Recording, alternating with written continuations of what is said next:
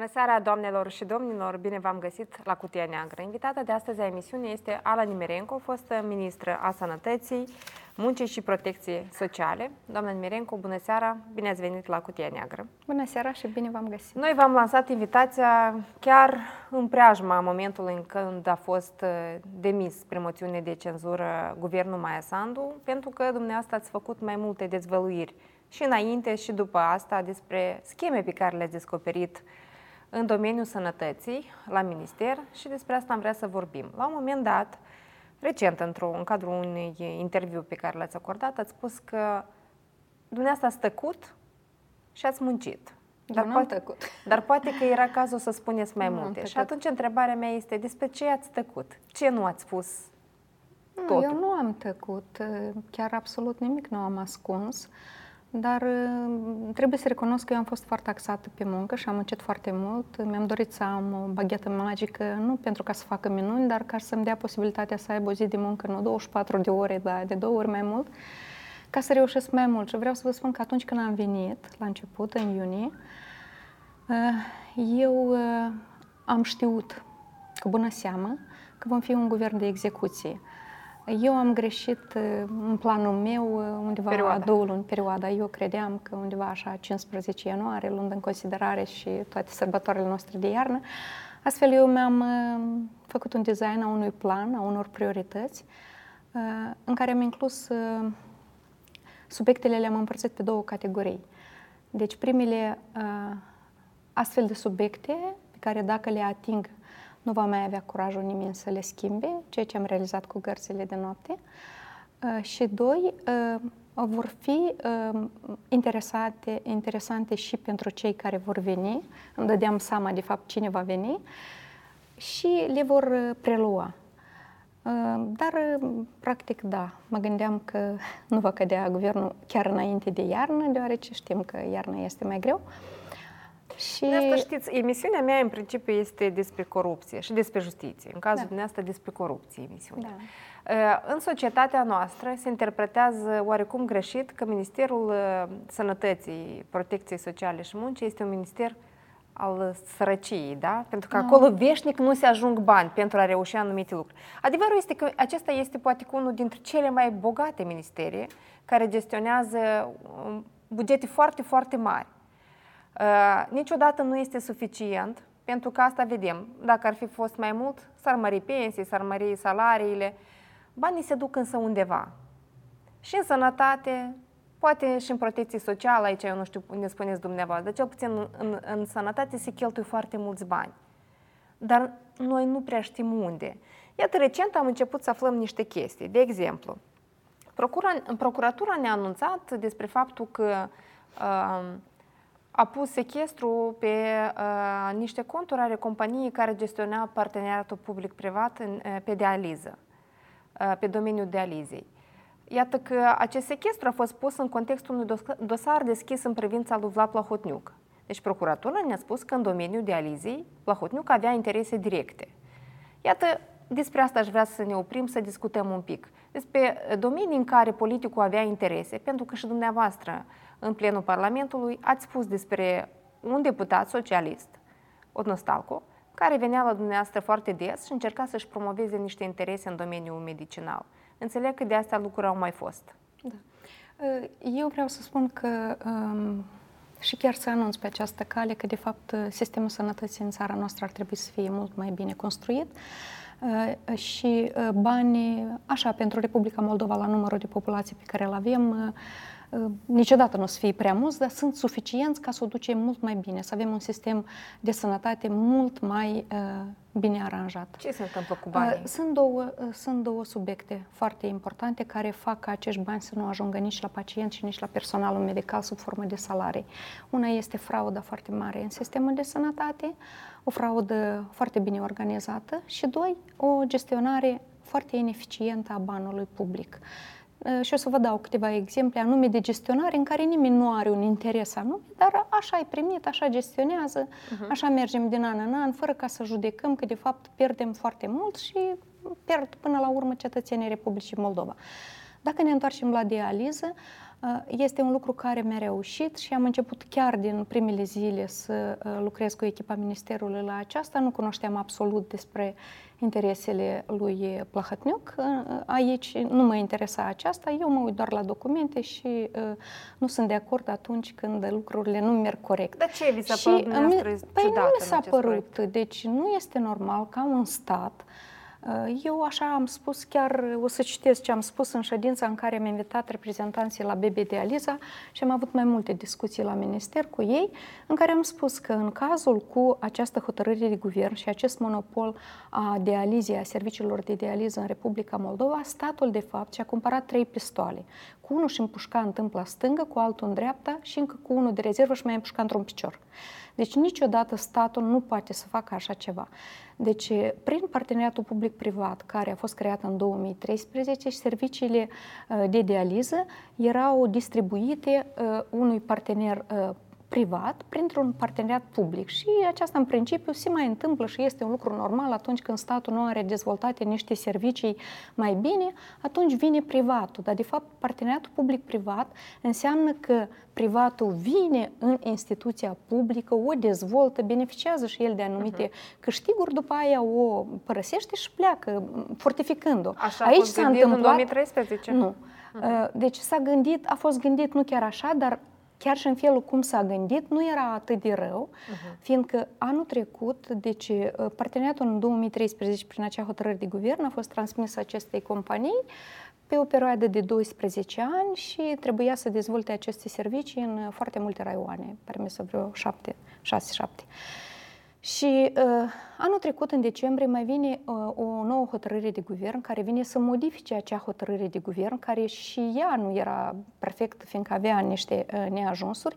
Se întâmplau niște lucruri stranii și o să vorbesc puțin despre, despre aceasta, uh, prin care acest termen a fost uh, majorat de la 12 până la 25 de ani și a fost instituit un, un monopol foarte direct și abuziv uh, în, în domeniul acestor servicii, deoarece companii naționale de asigurări în medicină, prin această hotărâre de guvern, îi se interzicea categoric să mai contracteze alte instituții în afară de această companie. Adică până atunci, dacă statul și-ar fi dorit să contracteze Dar pe altcineva... statul și avea. Statul avea A, aceste mai servicii. Păi avea.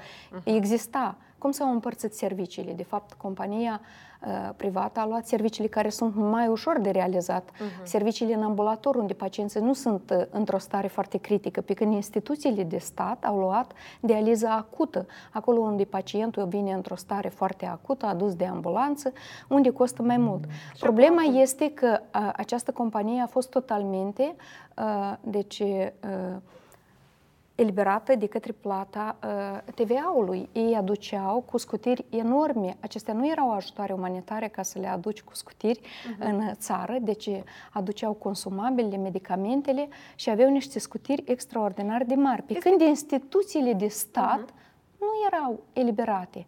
Deci nu Asta aveau până aceste anul trecut scutiri. s-a întâmplat sau anul da. ăsta? anul acesta, până anul acesta, până uh-huh. am venit noi. Uh-huh. Și anul acesta am început, la început au fost anulate scutirile, uh, nu cunoaște nimeni. După aia deja am uh, făcut modificările la acea hotărâre de guvern și am, uh, am Uh, scos acest da, monopol. Mirecu, Dar noi despre ce sume vorbim doar pe deci domeniul de nu cunoaștem uh, sumele exacte, fiindcă acestea sunt uh, contractele cu compania, mm, dar vreau mm-hmm. să vă spun că sumele pot fi calculate și am văzut că le-au calculat foarte simplu chiar și ziariștii în diferite deci, pe diferite mm-hmm. materiale fiindcă uh, în acest contract este scris uh, uh, negru pe alb că compania va plăti 5% instituției publice unde ea este dislocată. Uh-huh. Deci, în baza sumelor care le-a plătit plătea. instituției, putem calcula. De exemplu, um, um, pe perioada 2015-2018, Spitalul Clinic Republican a beneficiat de o sumă undeva de 5 milioane de lei de la această companie. Deci rezultă că veniturile lor au fost pe parcursul la 2 ani și ceva au fost uh, undeva 130 de milioane de lei. Deci aceasta este într-o singură instituție. De asemenea, a fost uh, um, realizată o încălcare cât ține de dezvoltarea parteneriatului, fiindcă în acea hotărâre de guvern din 2013 era scris foarte clar că uh, instituția uh, privată trebuie să intre în instituția publică și în baza instituției publice să dezvolte acest departament, această uh, uh, direcție de dializă, pe când ei, de fapt, în multe instituții au ieșit în afara, în afara instituției, chiar adică... și în Acul, în Cahul acum. Deci și-au construit clădiri noi și-au construit un, un serviciu. Deci au construit o afacere? Da, și construiesc în, în, în, afacerile în momentul când ei vor pleca din acest parteneriat, vor rămâne cu clădirile în care au investit, deci ei nu au investit ca să fortifice o instituție în care au publică. Le-au da. primit de la stat? Sau? Păi, n-am verificat ce au. Uh-huh. De exemplu, la Cahul au luat. Au luat în arendă, nu contează. Pe uh-huh. când... Când în... ați aflat despre faptul că Plahotniuc este implicat în această Atunci când au apărut în, în presă și când au apărut materiale de la procuratură. Deci dumneavoastră când ați început a săpa în cadrul ministerului, nu ați păi atins mușuroiul. că nu este corect Dar reacții n-au venit așa. de pe interior? Nimeni de pe interior nu v-a spus, Aici... fiți atent că acolo este interesul lui Plahotniuc? Mie mesajele mi, mi se transmiteau într-o altă formă, așa, încercând să mă sperie, să... Cum? Existau diferite mesaje pe parcursul aflării mele la minister în care pur și simplu eram atenționată ca să fiu atentă, fără am, am transmite concret asupra la ce. De exemplu, puteam să las uh, mașina cu geamurile închise, să-l găsesc cu geamuri deschise, aranjate într-o poziție anume sau multe alte lucruri despre care nu vreau să vorbesc, dar Ați nu contează. amenințări? Da, acestea eu le consider așa, nu, poate nu chiar ca amenințări, dar le consider ca niște fii atentă. Că... Unde credeți că ați deranjat cel mai mult? Eu cred că am deranjat mult. Am deranjat la medicamente, la achiziția medicamentelor, am deranjat la ambulanțe, am deranjat la... la să vorbim un pic pe, pe rând. Medicamente. Asta, de fapt, e cea mai mare parte din da, acest... Acolo sunt sume enorme. Din sume acest fabuloase. Chec. Exact. O singură companie, Republica Moldova, care nu știu cum se întâmplă, că ea câștigă cam 80% din tot ce înseamnă achiziție de medicamente, uh, adună anual bugete de peste 200 de milioane, doar din vânzarea către stat acestor medicamente. Cum se explică că noi avem în Moldova, unde sunt, cred că aproape de 100 de companii care uh, vând medicamente, importă, vând medicamente, avem una care câștigă 80% din uh, achiziții publice. Și asta nu e de astăzi, nu e de ieri, asta e de mult timp, de mai mulți ani, de vreo da. 3-4 ani.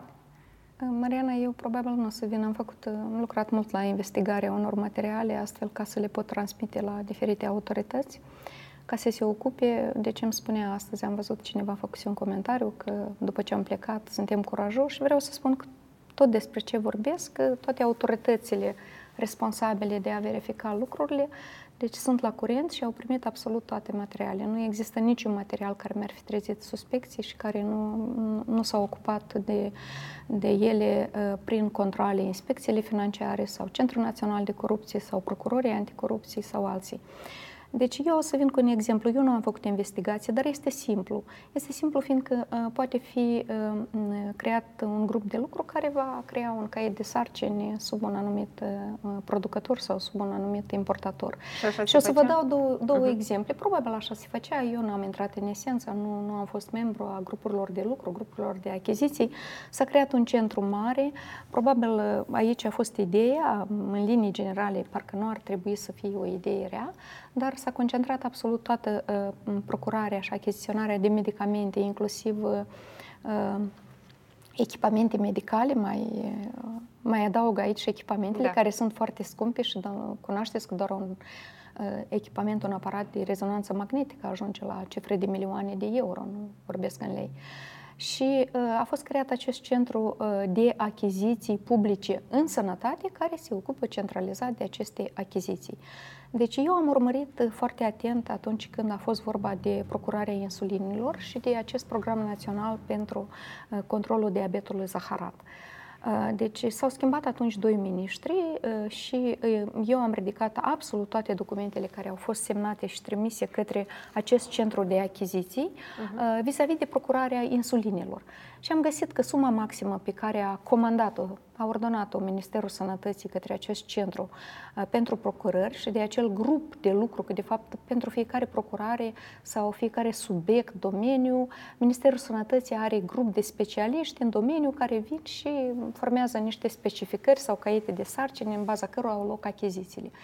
Deci discuția era de 26 de milioane uh, de lei pentru întreg programul național, ceea ce includea uh, procurarea tuturor insulinilor, uh-huh. cu excepția insulinii umane, care este achitată și a preparatelor antidiabetice uh, tabletate, care sunt achitate din fondurile um, Sistemului Național de Asigurări în Medicină. Așa, 25 de milioane. Și a venit, da, uh-huh. și a venit peste câteva zile un nou ministru ca să schimbe această cifră la 120 de milioane. Deci vă dați seama. Și ca să înțelegeți, de exemplu, că a fost un scandal foarte mare cu insulina Stream, insulina Stream, necesitatea care era anterior în scrisoare enunțată de către Ministerul Sănătății uh, la 7 milioane, deci își dorea o achiziție de 7 milioane, peste noapte, peste câteva zile, a ajuns să fie 67 de milioane doar pentru o insulină. Da. Deci, uh, Doamne lucrurile... Miric, să înțeleg, uh, în acest caz, cumva, tonul a venit de la ministru? Nu cred. Tonul venea, ministrul a fost probabil un instrument și uh, tonul probabil venea de la, așa presupun eu, de la partid. Eu am să vă întreb niște chestii legate de domeniul uh, achizițiilor de medicamente. Deci informații pe care eu uh, le-am aflat de la agenții economici de pe piața asta, de la mai mulți agenții economici cu care am discutat, încercând și eu să înțeleg de ce în Republica Moldova există o companie care doar ea câștigă achiziții publice sau în majoritatea cazurilor ea o câștigă. Și răspunsul pe care l-am primit eu, e adevărat că abia în această vară, pentru până acum nu aveau curajul agenții economici să vorbească, este că lucrurile erau, uh, iată, tocmai cum spuneți dumneavoastră, acest centru centralizat, de instituții centralizată pentru achiziții, creată intenționat ca să țină tot un frâu, pentru că e greu să controlezi lucrurile când în spitalul de urgență da. face achiziții, când spitalul republican și așa mai departe, sau spitalele raionale. Corect. Exista un fel de lumea așa îi zice în limbajul nostru moldovenesc, da, local îi spune smatreașii. Exista o persoană din cadrul GBC, nu din cadrul Partidului Democrat, că nici nu știu dacă este membru al Partidului Democrat persoană, dar este o persoană foarte apropiată domnului Plahotniuc, care controla domeniul. Nu avea nicio treabă cu domeniul uh, sănătății, venea anterior a gestionat o întreprindere de stat, dar mult mai de mult încă pe timpul lui Voronin, era în ultimul timp uh, absent de pe, de pe piața publică, Adică noi nu prea știam de existența acestei persoane, am și uitat de ea, dar ea era cea care gestiona, ea era cea care venea la centrul ăsta, la comisiile astea create speciale pentru achiziții și spunea, voi o să cumpărați de suma asta de la compania aceasta. Scrieți caietul de sarcini așa că așa să iasă Eu nu lucrurile. cred că venea la comisie, că la comisie sunt medici și da, lucrul ăsta este... Ducea? Erau probabil niște canale, eu nu m-am ocupat cu aceasta, uh, Mariana, și Dar chiar, ați auzit chiar despre da, acest? auzit, se vorbea, mi-au spus mai mulți. V-a spus și numele? Cunosc, da, nu cunosc, nu, nu m-a interesat, pe mine m-a interesat procesul și cum ar trebui să-l schimb ca să... Unicul lucru care, care, care este destul de trist, că se vor schimba persoanele doar și se vor începe exact aceleași lucruri, fiindcă din cele ce urmăresc eu acum, deci interesul față de acest domeniu este destul de mare și nu cred că este bine ca lucrurile să, să se întâmple corect. Dar interesul de ce fel? Păi același interes, fiindcă vă spun și Problema cu medicamentele este una uh, destul de largă. Probabil că ar fi necesare multe emisiuni doar la subiectul medicamentelor. Și nu este doar la uh, capitolul achiziției medicamente, este vorba și de înregistrarea medicamentelor pe piață, venirea lor în țară și așa mai departe. Deci vreau companie, să vă spun, înțeles că se ocupă și de da, și vreau să, vă, vreau să vă spun că pe parcursul ultimilor ani au dispărut de, de la noi de pe piață 3.000 de uh, denumiri de medicamente. Care erau mai deci, ieftine? Nu, nu doar care erau mai ieftine, care erau reprezentante de companii care nu doreau să se implice în lucruri murdare. Ei pur și simplu s-au retras. Deci erau foarte multe companii aici pe piață. Ele um, s-au retras sau pur și simplu nu le se mai eliberau condițiile, uh, condiții, acte? Nu, condițiile, eliberarea actelor nu e doar problemă, nu uh, nu există, uh-huh. Agenția Medicamentului nu poate să refuze înregistrarea Dar poate unui să medicament.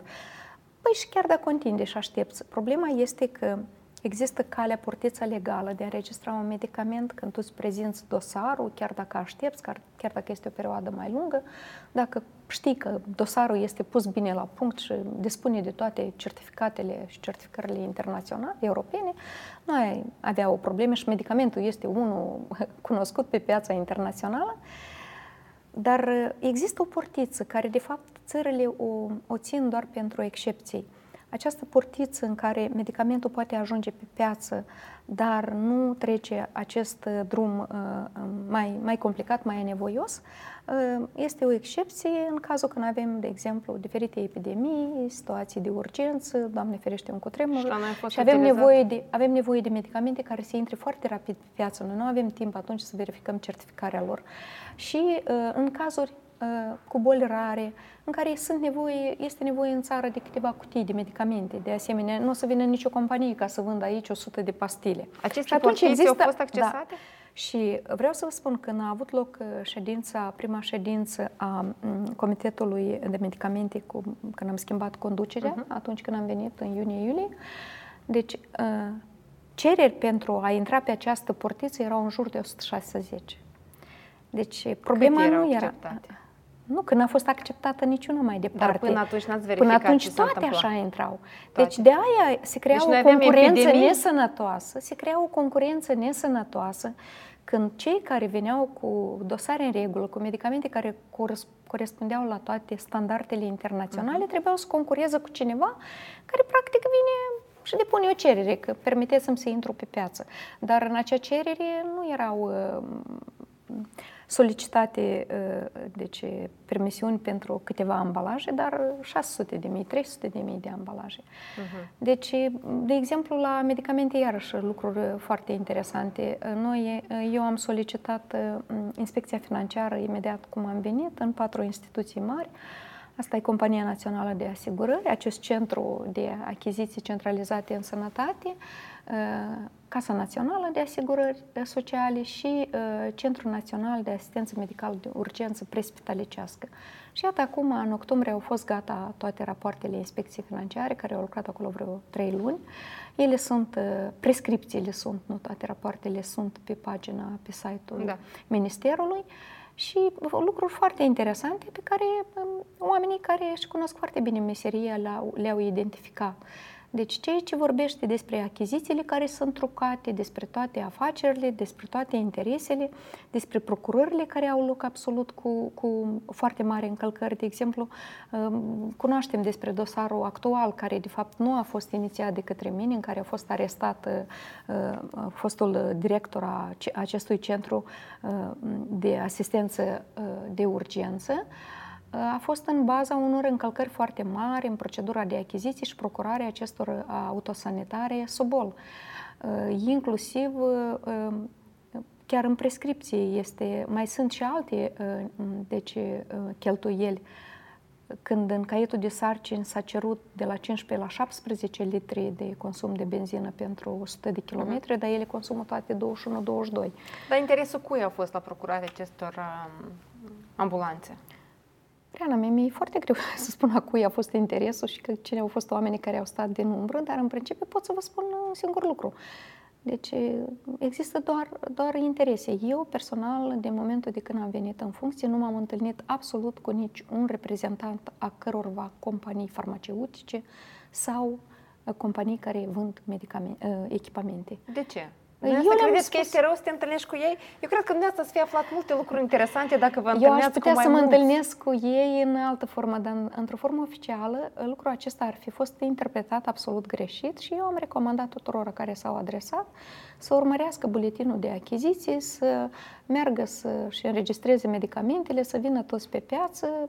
În sistemul de sănătate nu trebuie să ajungi pe ușile Ministerului da. Sănătății. Iată, eu m-am întâlnit cu mai mulți dintre ei, eu de știu. diferite feluri și am discutat multe lucruri interesante, am aflat și vreau după uh, pauza de publicitate să vorbim și despre cum se creează prețurile la medicamente în Republica Moldova, pentru că acum un an de zile, sau chiar la începutul acestui an, că s-ar putea să greșesc, în Parlament a intrat o, un amendament la lege privind schimbarea țărilor de referință în baza cărora se stabilesc prețurile la medicamente în Republica și Moldova. asta schimbă foarte mult Și prețul. schimbarea denumirii câtorva țări a ajuns la faptul că la noi Uh, se permite Republica Moldova să crească mult prețurile la medicamente, da? în funcție de la cine ne uităm noi prin comparație. Vă amintesc că invitata de astăzi a emisiunii Cutenia este doamna Ala Nimerenco, fostă ministră a Sănătății, Protecției Sociale și Muncii. Înainte de pauză, doamna Nimerenco, spuneam despre faptul cam cum se mai întâmplă anumite lucruri în domeniul uh, medicinii și a sănătății din Republica Moldova și cum se întâmplă că Deși de fiecare dată autoritățile ne spun că prețurile, că vor depune efort, că prețurile să se micșoreze la medicamente, parcă fac ei și niște modificări legislative, parcă schimbă niște cifre. Până la urmă, noi ne trezim că medicamentele sunt foarte scumpe. Se scumpesc, da. Puține poate se întâmplă să se ieftinească pe termen scurt, dar în general medicamentele se scumpesc. Ce am reușit eu să aflu și am să, vă rog să-mi spuneți dacă este adevărat sau nu, că uh, acum un an în Parlament a fost pentru un amendament modificată o prevedere legală care ține de uh, stabilirea țărilor de referință în baza cărora Republica Moldova își stabilește prețurile. Adică, atunci când vine un medicament nou pe piață, se uită la câteva țări, vreo 5, da, dacă nu greșesc da. eu, și se compară cu prețurile de la aceste este țări. Este o formulă cu media. Cu... Da. Este o formulă, dar se ține cont de prețurile de pe aceste țări. Noi, oamenii simpli, care nu știm despre cum se întâmplă aceste lucruri, ne uităm pe la vecini, da? Noi ne mai ducem prin România și vedem cât costă acolo un medicament, în Ucraina și vedem cât costă. Tot ne mirăm, dar de ce la vecinii noștri, care sunt foarte aproape, prețurile de uneori sunt de două ori mai mici la unele medicamente decât la noi?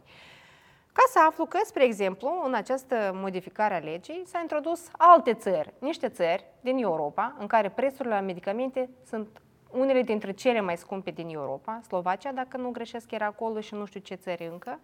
Uh, și, de fapt, așa s-a ajuns că, comparând cu aceste țări, noi am ajuns la, la prețuri foarte mari la medicamente. Eu ce, ce spuneți dumneavoastră o să argumentez prin uh, un studiu care l-a făcut aici pe loc Organizația Mondială a Sănătății și aici nimeni nu o să poată să contracareze aceste cifre, că necătând la faptul că fosta guvernare a declarat de foarte multe ori că a ieftinit prețurile la medicamente, de fapt prețurile la medicamente au crescut deoarece pe parcursul doar a 2 ani, din 2016 până în 2018 la sfârșitul anului trecut, deci uh, medicamentele, deci costurile uh, populației pentru, uh, deci din buzunar pe care le plăteau pentru sistemul de sănătate și aici intră și costurile oficiale și cele neoficiale uh-huh. pe care le suportă însă și pacientul. Deci cheltuielile pentru medicamente au crescut de la 65 până la 72 de procente. Deci vă dați seama, s-au majorat cheltuielile pe care fiecare persoană le face pentru pentru a procura da. medicamente. Da, doamna Nimerencu, iată ca să înțeleg eu, cum se explică asta? Adică eu nu vreau să cred că guvernanții noștri, toți care au fost, atât de tare șoresc poporul, încât vor ca să crească prețurile la medicamente. Ei nu șoresc deci, cum poporul, explică... ei nu și iubesc poporul. Nu, cum se explică asta? Fie aceste companii sunt foarte convingătoare și știu să facă un lobby foarte bun pentru a-și promova interesele, ca cum am fost, să zicem, un exemplu acestor amendamente în Parlament. Uh, că unii politicieni au interese personale în acest domeniu, în această afacere, sau pentru că avem politicieni corupți. Atât care este explicația Bine, la toate aceste să, lucruri? O să, o să vă spun, eu nu o să intru foarte mult în, în medicamentelor, dar vreau să spun că dacă nu guvern își dorește într-adevăr să facă viața mai bună, o să poată să demonstreze aceasta. Le mulțumesc foarte mult că au preluat extraordinar de mult din tot ce, la ce am muncit în ultimele două, trei luni. Și uh, acum vedem toate aceste politici că sunt aprobate, ele se află pe site-ul Ministerului, au fost pregătite în două zile, practic, dar aceasta nu contează. Și vreau să vă spun că chiar de la venirea mea am rugat Organizația Mondială a Sănătății să ne dea cei mai buni experți care iau pentru a face o analiză, a înțelege ce este greșit uh, deci sunt mai multe greșeli, sunt uh, mai multe neajunsuri la formarea prețului atunci când un medicament intră pe piață, deci cum se formează prețul da. la formarea acestor prețuri. Necunoaștere? Nu, greșelile sunt făcute cu bună cuviință. Și am avut deja două misiuni a acestor experți și deci Agenția Medicamentului vine, a deja a început să producă materiale. Vreau să vă spun că vorbeam de 15 ianuarie era deadline-ul uh-huh. nostru, deci Agenția Medicamentului va veni acum cu diferite propuneri uh, pe care le va aproba și în principiu aceasta este responsabilitatea Agenției Medicamentului, nu atât de mult a Ministerului Sănătății, așa că cel mai important acum să lese pe acești oameni să-și facă treaba bună, cu atât mai mult că a fost implicată Organizația Mondială a Sănătății, a cheltuit bani pentru ca să avem uh, într-adevăr uh, finalizat acest proces lung de schimbare a modalității de formare a prețului în Moldova, astfel ca aceste medicamente de care are nevoie pacientul să uh, ajungă la el nu atât de scump, într-adevăr, comparativ da. cu regiunile. Dar vreau să vă contraziceți spun... acum, doamna Numerică. Dumneavoastră ziceți că, în principiu, la noi uh, prețurile sunt mari, nu din neștiință, dar din faptul nu că există interese, există interese și atunci dumneavoastră ziceți că, iată, au lucrat experții și sperăm păi că... au făcut, au analizat. Ei păi au făcut. Am... Dar de ce credeți că uh, noua guvernare va respecta ce scrie acolo, dacă de fiecare dată au fost interese pe domeniul ăsta medical? Nu, păi asta a fost acum solicitarea mea ca să lese Agenția Medicamentului să-și facă treaba bine. Până la moment, în aceste 5 luni de guvernare, absolut nu au existat acești smatreași și nimeni nu s-a implicat. Deci lucrurile care au fost realizate au fost făcute absolut cinstit, Dar corect, onest. Dar nu s-au micșorat prețurile la medicamente. Păi nu, nu au venit cu mod... N-am reușit, uh-huh. nu au venit. De asta rog foarte mult ca Agenția Medicamentului să fie lăsată să-și ducă treaba până la sfârșit și o să avem schimbări destul de uh, radicale. Asta credeți? Sunteți optimistă nu, că eu nu sunt optimistă, de asta, de asta spun. Și vreau să vă, um, la ceea ce a spus dumneavoastră, vreau să vă mai spun de o chestie destul de interesantă, care, desigur, o să, o să fie analizată și de către alte autorități. Atunci când s-au procurat, că mă întrebați cum se fac lucrurile astea, păi vă mai spun o istorie interesantă. Deci atunci când s-a majorat uh, uh, pentru programul mm, de control a diabetului Zaharat de la 26 la 120 de milioane, acolo erau scrise și povești cu zmei, că vor fi procurate glucometri și așa mai departe. Ca după aceasta să aflăm, chiar dacă aici au fost majorate aceste cifre, ca să aflăm că, de fapt, procurarea glucometrelor, lanțetelor și testelor a fost un proiect al Companiei Naționale de Asigurări în Medicină, egal cu 34 de milioane de lei, din care știți că 2 milioane s-au dus la Poșta Moldovei, eu numesc această operațiune da. Poștașul Peșchin, și să aflăm un lucru foarte interesant, că a fost anunțată licitație, a fost petrecută licitație pentru procurarea uh, testelor, lansetelor și glucometrelor, uh, după care s-au procurat doar lansetele, uh, glucometrele și, uh, deci nu lansetele, dar doar testele, glucometrele și lansetele au fost aduse în țară ca ajutor umanitar de către o companie locală uh, care a câștigat această licitație. Uh, ministra Sănătății fost uh, a emis o permisiune de a introduce deci, aceste unități care erau de fapt obiect al unui contract de licitație și introduse ca ajutor umanitar, că noi cunoaștem foarte bine care este definiția ajutorului umanitar uh-huh. și aici nu se include la ajutor umanitar, și transmisie către Compania Națională de Asigurări Medicină. Deci, Nu am iată, statul a plătit pentru ele? Statul nu a plătit pentru ele, statul a plătit pentru uh, teste. Cu dar, suma care era dar compania care le-a adus în țară uh-huh. nu trebuia să fie scutită de toate taxele, taxele. vamale. Deci nici într-un caz. Deci uh-huh. ele nu pot fi introduse, mai ales Dar fiind... când s-a întâmplat asta? Aceasta s-a întâmplat ianuarie, aprilie. Ele au fost aduse în țară în aprilie. Anul acesta? Da, în aprilie 2019. Licitația a avut loc în ianuarie. Deci aici sunt încălcări foarte mari și, da, au fost uh, inclusiv relatate de către inspecția financiară. Deci au fost... Știți vreun dosar penal pornit pe chestiile astea? Uh, V-ați adresat bănuiesc la procuratură, ați mers? Deci sunt, da, sunt dosare, sunt dosare, este dosar pe achiziția de ambulanțe care a fost câștigată. Eu am vorbit mai puțin deoarece exista dosar în momentul când s-a schimbat puterea, nu mai știu care vor fi uh, urmările și cât de repede va mișca, se va mișca acest dosar. Astfel o să spun fără ca să dau uh, numele companiei. Deci, uh, țara a luat un credit de la uh, Banca Consiliului Europei, uh, fosta guvernare, doi ani în urmă, egală cu deci 12 milioane de euro, au organizat o licitație. La această licitație, această licitație conform procedurilor este internațională, astfel au fost interesați, suma destul de mhm. mare, atractivă, undeva vreo șapte foarte cunoscuți operatori care vând ambulanțe Uh, ca la urmă să ne trezim că au sunat șapte, au procurat uh, caietul de sarcini uh, undeva patru și a câștigat licitația doar unul. Acel operator economic care a câștigat, fiind de peste hotare licitația, a mai avut un contract în Republica Moldova și a mai adus ambulanțe câțiva ani în urmă, uh-huh. apropo ambulanțe cu, cu careva probleme.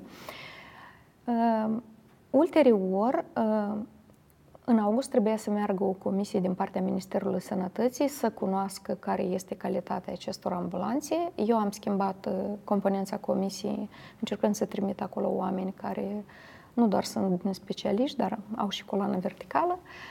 Deci ei au venit în procesul verbal uh, care este fixat la Ministerul Sănătății, este clar uh, de înțeles despre calitatea ambulanțelor, echipamentelor care se instalau acolo.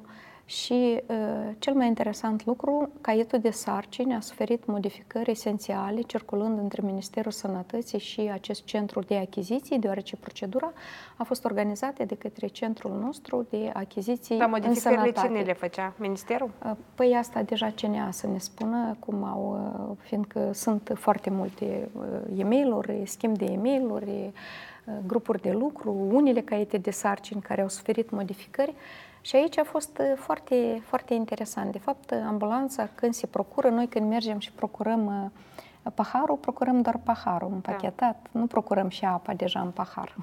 De apă să avem noi grijă.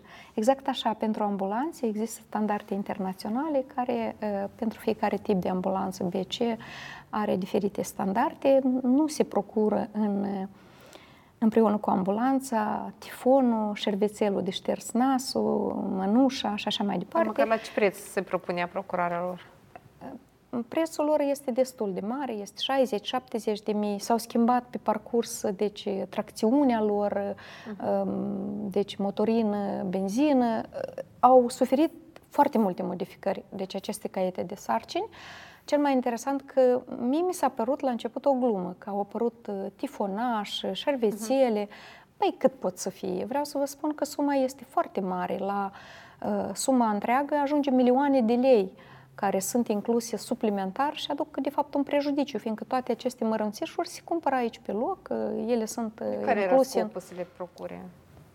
Păi ăsta e probabil uh, interesul. Deci, ca pe să, aceste sume da, care... pe ce? aceste sume, fiindcă cineva asta să urmărească. Există două șervețele sau două, uh, nu mai știu acolo, două seringi în acea uh, ambulanță sau nu.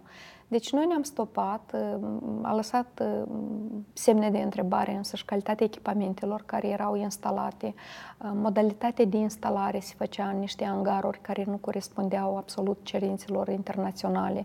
Mai mult decât atât, muncitorii se apropiau de membrii comisiei care au plecat de aici și întrebau, arătați-ne locul în care noi să facem gaură, să fixăm electrocardiograful. Mhm. Deci uh-huh. lucruri care te lasă... Adică această companie nu era specializată în Am mai fabricarea... Am ambulanțe, dar exact cu aceleași, probleme, cu aceleași probleme. Și de fapt la noi când se procură ambulanțele, um, chiar și alte ambulanțe de alte producții uh, pe care le-au câștigat alte companii, au loc foarte interesant. Deci vin ambulanțele, după aia peste un oarecare timp, mult mai târziu, se mai instalează careva echipamente, deci lucruri absolut uh, abnormale, aș zice. Totuși, dumneavoastră, uh, iată această comisie care a mers acolo să vadă, ați mai verificat și prin documente, e clar din ce spuneți. Ați reușit să înțelegeți unde mergeau ghițele, totuși, interesele? Se opreau la minister sau mergeau mai departe? Nu, eu nu cred că se opreau la minister. Echipa care a lucrat la minister este o echipă destul de modestă, simplă. Nu, Sunt cei care au inițiat sunt... procedura de achiziții. Deci eu probabil cred că lucrurile erau din spate cumva coordonate. Mă gândesc că chiar și fosta ministră nu prea și-a dat seama totdeauna când a semnat multe documente. Adică a depășit-o și pe, de, pe doamna Silvia Radu, ceea ce da, se întâmpla? probabil că nu a, nu a intrat, cu atât mai mult dacă nu era din domeniul sănătății, păi nu prea a intrat unde? Esență. Cine? Păi asta sunt organe în uh, acest stat care ar trebui să răspundă și la întrebarea dumneavoastră și la a mea. Nu este funcția unui ministru să răspunde unde, cine. Un ministru trebuie să corecteze niște lucruri și asta a fost funcția mea.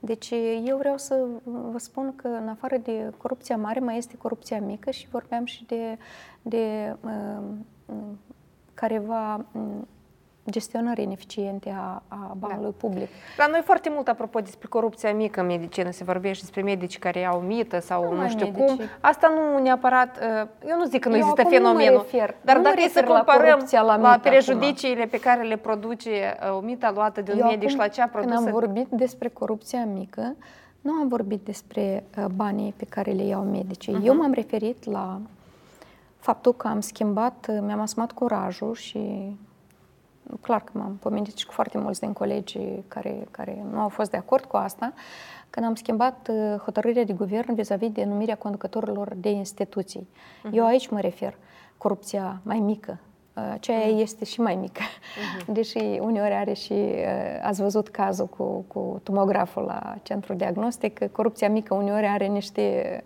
dimensiuni, da, mari. dimensiuni foarte mari.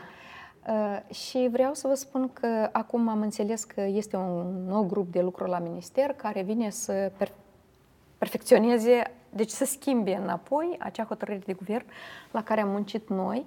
Deci ce am introdus în acea hotărâre de guvern? Am introdus că nici de cum nu trebuie să existe rude, uh, conducători, șefi de departamente, de subdiviziuni, rude cu directorul. Uh, deci am introdus niște delimitări foarte clare vis-a-vis de activitatea unui director. El nu poate să stea toată ziua și să lucreze ca chirurg și atunci cine o să gestioneze treburile spitalului? Nu-ți mai ajunge timp, Mariana. Este, te dedici sau unui lucru sau altui lucru. Și acum se schimbă această acum prevedere? se schimbă, se schimbă această prevedere. Și vreau să spun că, de exemplu, sunt spitale în care lucrează surorile, cumnații, toți, toți conduc cu spitalul. Mm. Eu am rugat la un Unde? spital foarte mare, uh, deci de nivel republican, ca directorul să vină cu schimbări vis-a-vis de structura administrației, fiindcă acolo, da, vicedirectorii care sunt mi-au lăsat semne de întrebare, inclusiv vârsta pe care o aveau, inclusiv cum sunt numite aceste funcții.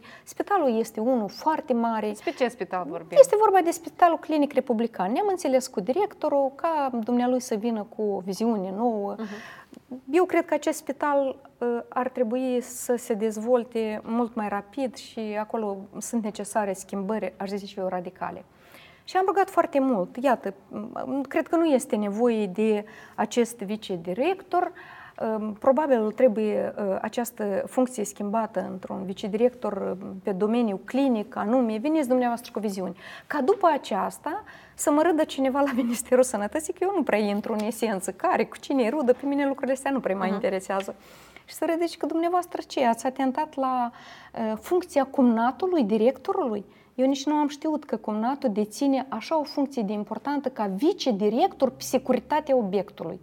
Eu nici nu știut că un spital are nevoie de o securitate înaltă și se numește obiect. Am aflat și eu lucruri interesante cât am fost la minister. Vreau să deci, mai discutăm despre Și asta este în foarte multe spitale uh-huh. și asta am să o declar chiar dacă o să rămân și cu mulți uh, dușmani în sistem. Uh, în foarte multe spitale, uh, de fapt, aceste terenuri, aceste clădiri, nu mai sunt niște spitale publice, sunt doar niște moșii a unor persoane. Pentru că ele stau de mult timp în funcție și... Nu doar că stau de mult timp în funcție, dar din cauza că așa, așa este primit, mai ales la nivel de raion și este foarte, foarte greu să schimbe aceste lucruri. Ministerul, de fapt, nu are o, o pârghie de influență. Ministerul elaborează mai mult politici. Da.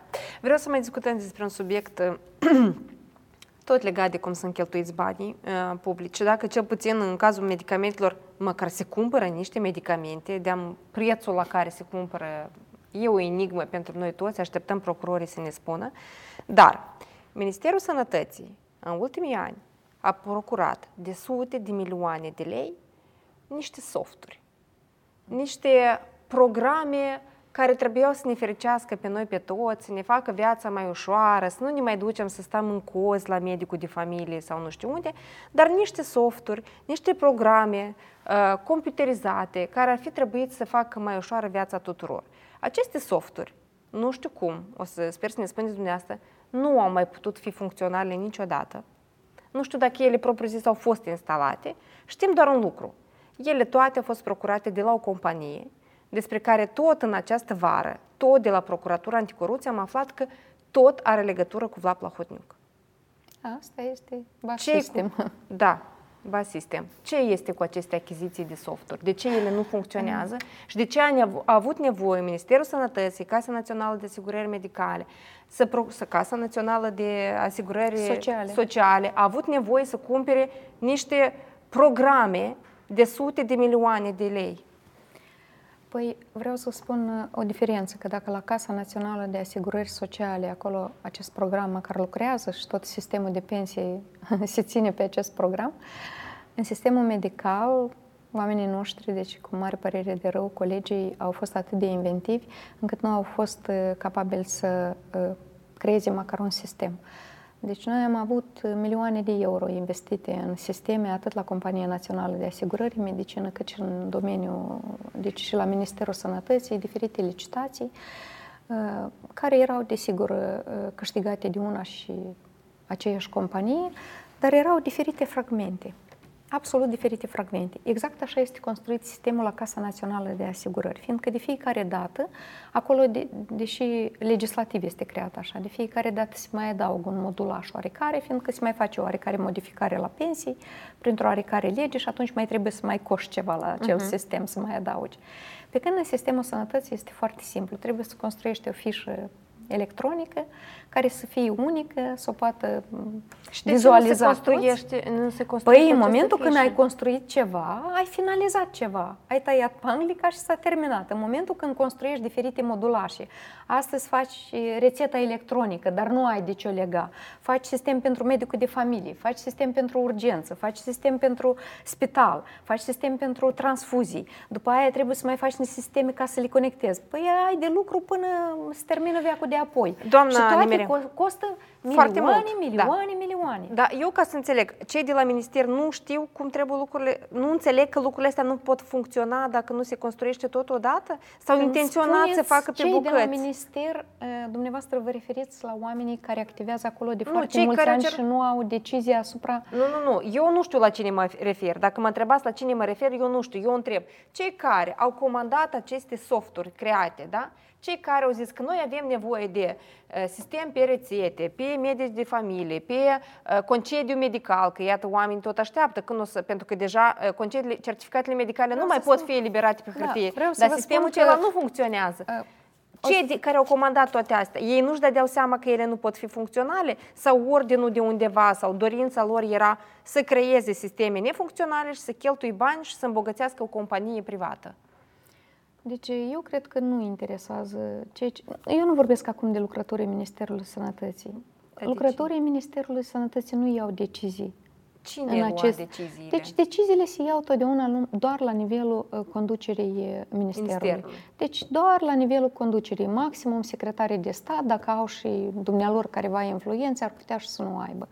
Deci uh, aceasta nu este o problemă iscată de ieri sau de astăzi, e o problemă mult mai veche. Eu mi-aduc aminte că prin 2013 discutam la Ministerul Sănătății despre aceste softuri și uh, um, nu a existat niciodată o viziune și vreau să vă spun că este și o problemă tehnică. Astăzi în Ministerul Sănătății sunt două, două persoane care ar trebui să ocupe de toate tehnicile informaționale și de toate strategiile informaționale. Aceasta este imposibil. Uh, deci, eu cred că aici, dacă o să fac o analiză Centrul Național de Anticorupție, cred că au de lucru pe următorii, nu știu, 5 ani, 6 de ani. s-au apucat de lucru pe domeniul ăsta? Aici nu pot să vă spun, nu cunosc, fiindcă noi nu am inițiat, deci astea sunt toate lucruri trecute, chiar nu cunosc. Nu. Ceea ce am reușit noi să facem este că am avut foarte multe întâlniri atât în cadrul Ministerului Sănătății, inclusiv cu guvernarea electronică, de asemenea am avut și la guvern și am decis la crearea, în primul rând, a unui centru informațional care ar putea să gestioneze și să aducem. Am avut și o expertiză a Organizației Mondiale a Sănătății care ne-a spus despre uh-huh. aceste sisteme, câte ceva, cât sunt ele de bune și dacă e posibil ca să le uh, conectăm unile la altele. și am hotărât, așa cum sunt ele, să încercăm să le punem toate la loc, să avem o conexiune, să avem deci, posibilitatea de a vizualiza aceste fișe electronice acolo unde sunt și după aceasta doar e guvernarea să fie instituția care să ne spună și să aibă dreptul și să lua de asemenea o decizie la nivel de guvern fără e-guvernare absolut nimeni să nu mai procure nimic, să nu mai vină nici cu o inițiativă, să nu mai coase niciun modulaj. Noi astăzi în sistemul sănătății avem un puzzle din niște insulițe rupte care absolut nu au nicio legătură una cu alta, nici din punct de vedere a, a ideii. Insulițele intenționat au fost create așa. Da, desigur. Cât mai multe insulițe se creesc, cu atât mai mulți bani poți trece prin aceste insulițe cu niște prețuri enorme. Deci, rețeta electronică care ar trebui să ușureze viața tuturor pacienților.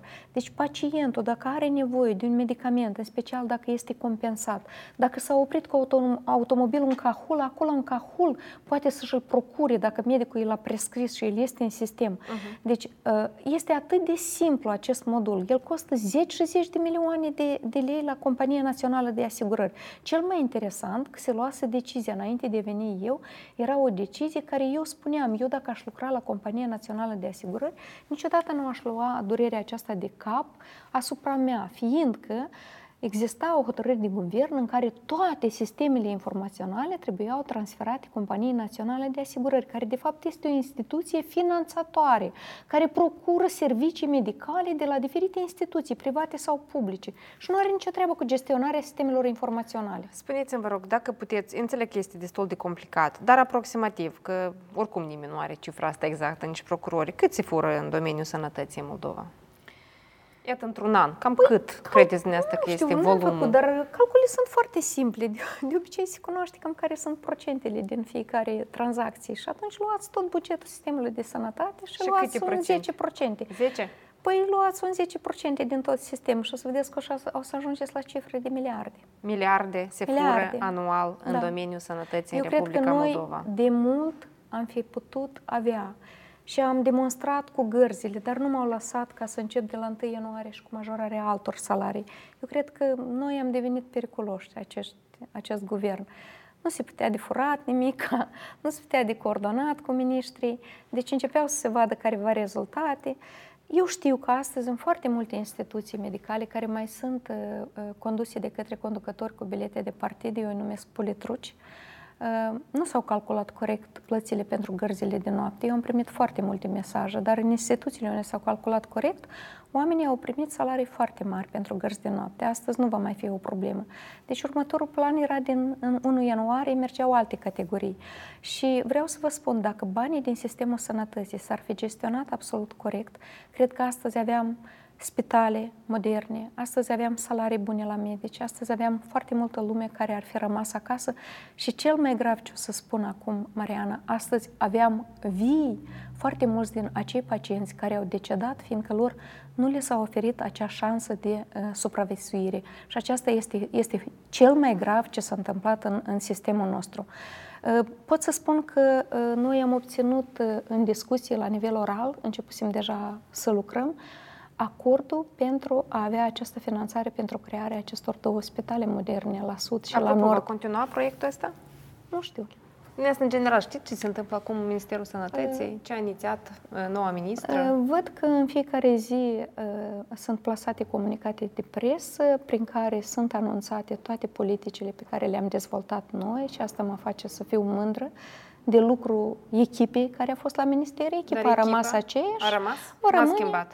Nu, secretarii de stat. Deci ei au plecat atunci cu mine, nici n-au dorit să Restul rămână. echipei. Dar toți restul rămân. Ei, sărmanii, au avut uh, schimbarea ministrilor uh, pe parcursul ultimilor ani. Cred că nici nu mai țin minte numărul ministrilor. Bun, în anumite instituții ați reușit cel puțin să scăpați de unii oameni. Nu știu dacă ați reușit să numiți centrul ăsta de achiziții. Da, acolo este un, o, o persoană numită. De dumneavoastră? Numit, da, da. Nu a fost, nu există intenția de a o schimba. Deocamdată nu am informații care exista intenția din partea doamnei ministru, dar am informații că se fac presiuni asupra multor persoane care sunt destul de corecte și stau bine la locul lor și nu permit fraude. Se fac presiuni pentru ca ei să-și dea demisia. Și exemplu domnului director de la Compania Națională de Asigurări Medicină, faptul că și-a dat demisia, eu presupun că au existat presiuni mari asupra dumnealui.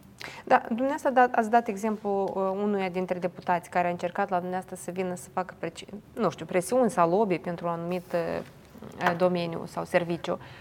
Astfel de cazuri au mai fost? Au mai fost uh, oameni din politic, din afaceri, care au încercat să intre peste dumneavoastră, să vină să vă sugereze ceva? Nu prea, mai puțin. Dumnezeu a fost mai insistent. În general, la, social, la socialiști. Înțeleg că democrații nu s-au apropiat la dumneavoastră, mm. că nu prevedeau rostul. Mm. Dar de la socialiști au mai încercat și alții să... Doar așa, niște aluzii au fost, dar foarte ușoare. În principiu, doar dumnealui a fost atât de agresiv și Da, aluzii la ce?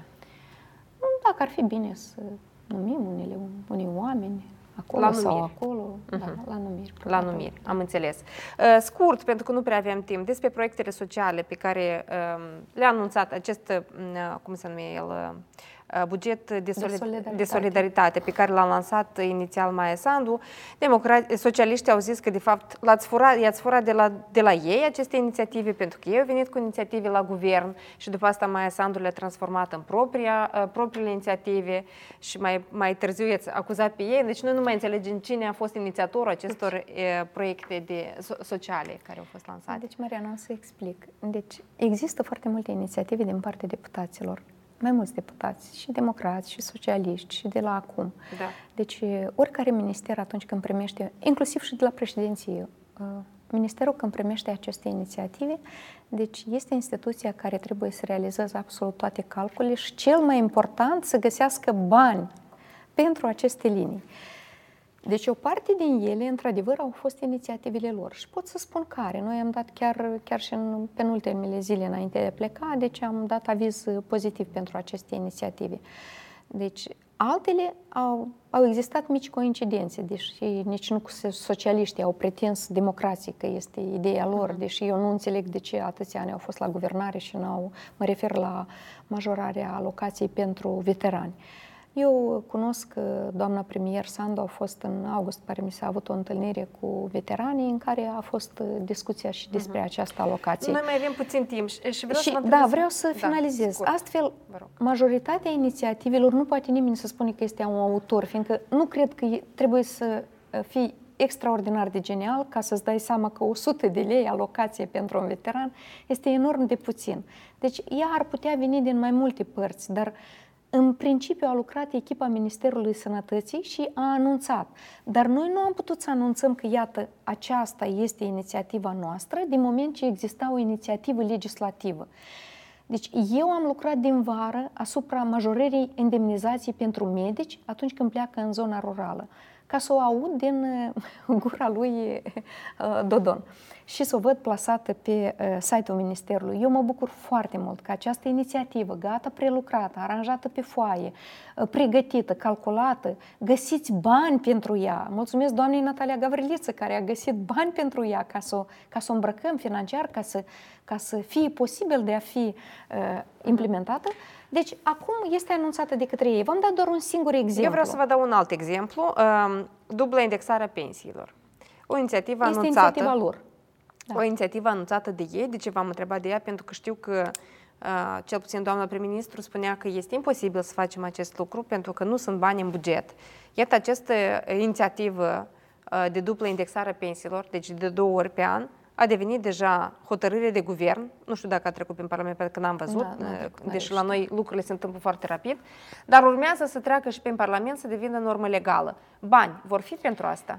Constituția are o frază scrisă foarte clar. Nici o inițiativă legislativă nu poate fi votată dacă nu este susținută financiar. Buget. În buget sunt bani. Pot fi găsit. Cât costă de fapt asta? Eu nu cred că ei o să găsească bani, dar eu cred că ei vor tăia alte chestii. Deci noi am avut o inițiativă care ținea de ajutorul la contor. Uh-huh. Deci um, Factura electrică pentru electricitate la țară nu ajunge la un bătrân mai mult de un 50-70 de lei. Astfel, noi am considerat necesar să acoperim cu 50 de lei această factură, ceea ce este foarte esențial pentru un bătrân. Uh-huh. Deci ei nu au susținut această inițiativă a noastră, care era pe parcursul fiecărei luni a întregului uh-huh. an, și era în sumă de 600 de lei anual și au transformat-o în cozonaci pentru Crăciun. Deci este foarte simplu să găsești bani în momentul când ai Renunți în altă parte. Da. Ultima întrebare, scurtă, pentru că deja am depășit timpul. Uh, ce faceți mai departe? Rămâneți în echipa fostului prim-ministru, pentru că am întrebat asta mai mulți dintre foștii uh, miniștri, ce fac mai departe. Unii dintre ei au zis că rămân să muncească cu fosta prim-ministră, nu știu, ca membri de partid sau pur și simplu ca experți. Alții au zis că își caută de treabă în alte domenii. Dumneavoastră ce faceți personal? Eu rămân acasă, fiindcă eu locuiesc aici, eu nu sunt indiferentă față de soarta Moldovei. Normal că voi, mă voi întoarce la contractele pe care le aveam. Am primit deja multe propuneri din Franța, Germania să lucrez pentru ei ca expert. Dar eu rămân acasă. Nu vă implicați eu, în uh, proiectul? O să, o să decid, o să văd care nu. Am discutat. Noi am avut, majoritatea din noi am avut o perioadă pentru a ne odihni puțin, fiindcă chiar au fost destul de grele aceste cinci luni. Mulțumesc mult pentru participarea la și emisiune. Eu mulțumesc. Dragi telespectatori, această emisiune în principiu a fost uh, inițiată intenția mea a fost să vă arăt că, de fapt, când vorbim despre corupția în medicină, nu trebuie să ne oprim doar la mita care unii dintre dumneavoastră o plătesc o formă de mulțumire unor medici. Uneori ei o cerșesc, alteori o facem noi de, de atâta pentru că simțim că medicul vrea de la noi niște bani. Adevărul este că în medicină se fură foarte mult. Doamna ministră, fosta ministră ne-a spus că se fură miliarde de lei în fiecare an. Iată unde ar trebui să fim noi foarte, foarte atenți. Cine și cum ne fură tot banii noștri, dar nu intrând în buzunarul nostru, dar acolo unde am adunat noi cu toții, în pușculița de stat. Să fim atenți la modul unde se aduc acei, acei bani și unde sunt interesele mari. De ce nu se construiesc spitale? De ce nu avem servicii mai bune în domeniul medicinii? Aici vă îndemn să fim cu toții cu ochii în patru. Rămâneți alături de TV8 pentru că noi vom continua acest subiect, uh, să-l dezvoltăm și să vă arătăm cum s-au furat banii în medicină în ultimii ani. Uh, rămâneți și alături de știri uh, în limba rusă cu colegile mele. Să aveți o seară frumoasă!